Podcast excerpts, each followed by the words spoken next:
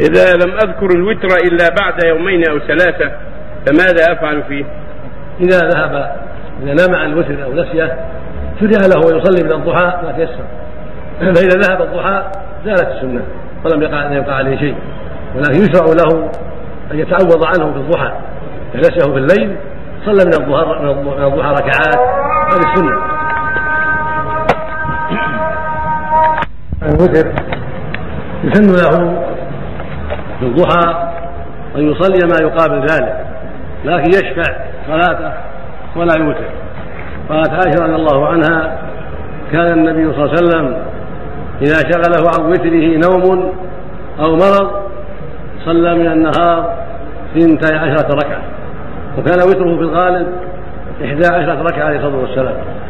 فإذا نام عنه أو شغله عن مرض صلى من النهار ثنتي عشرة ركعة من ست تسليمات.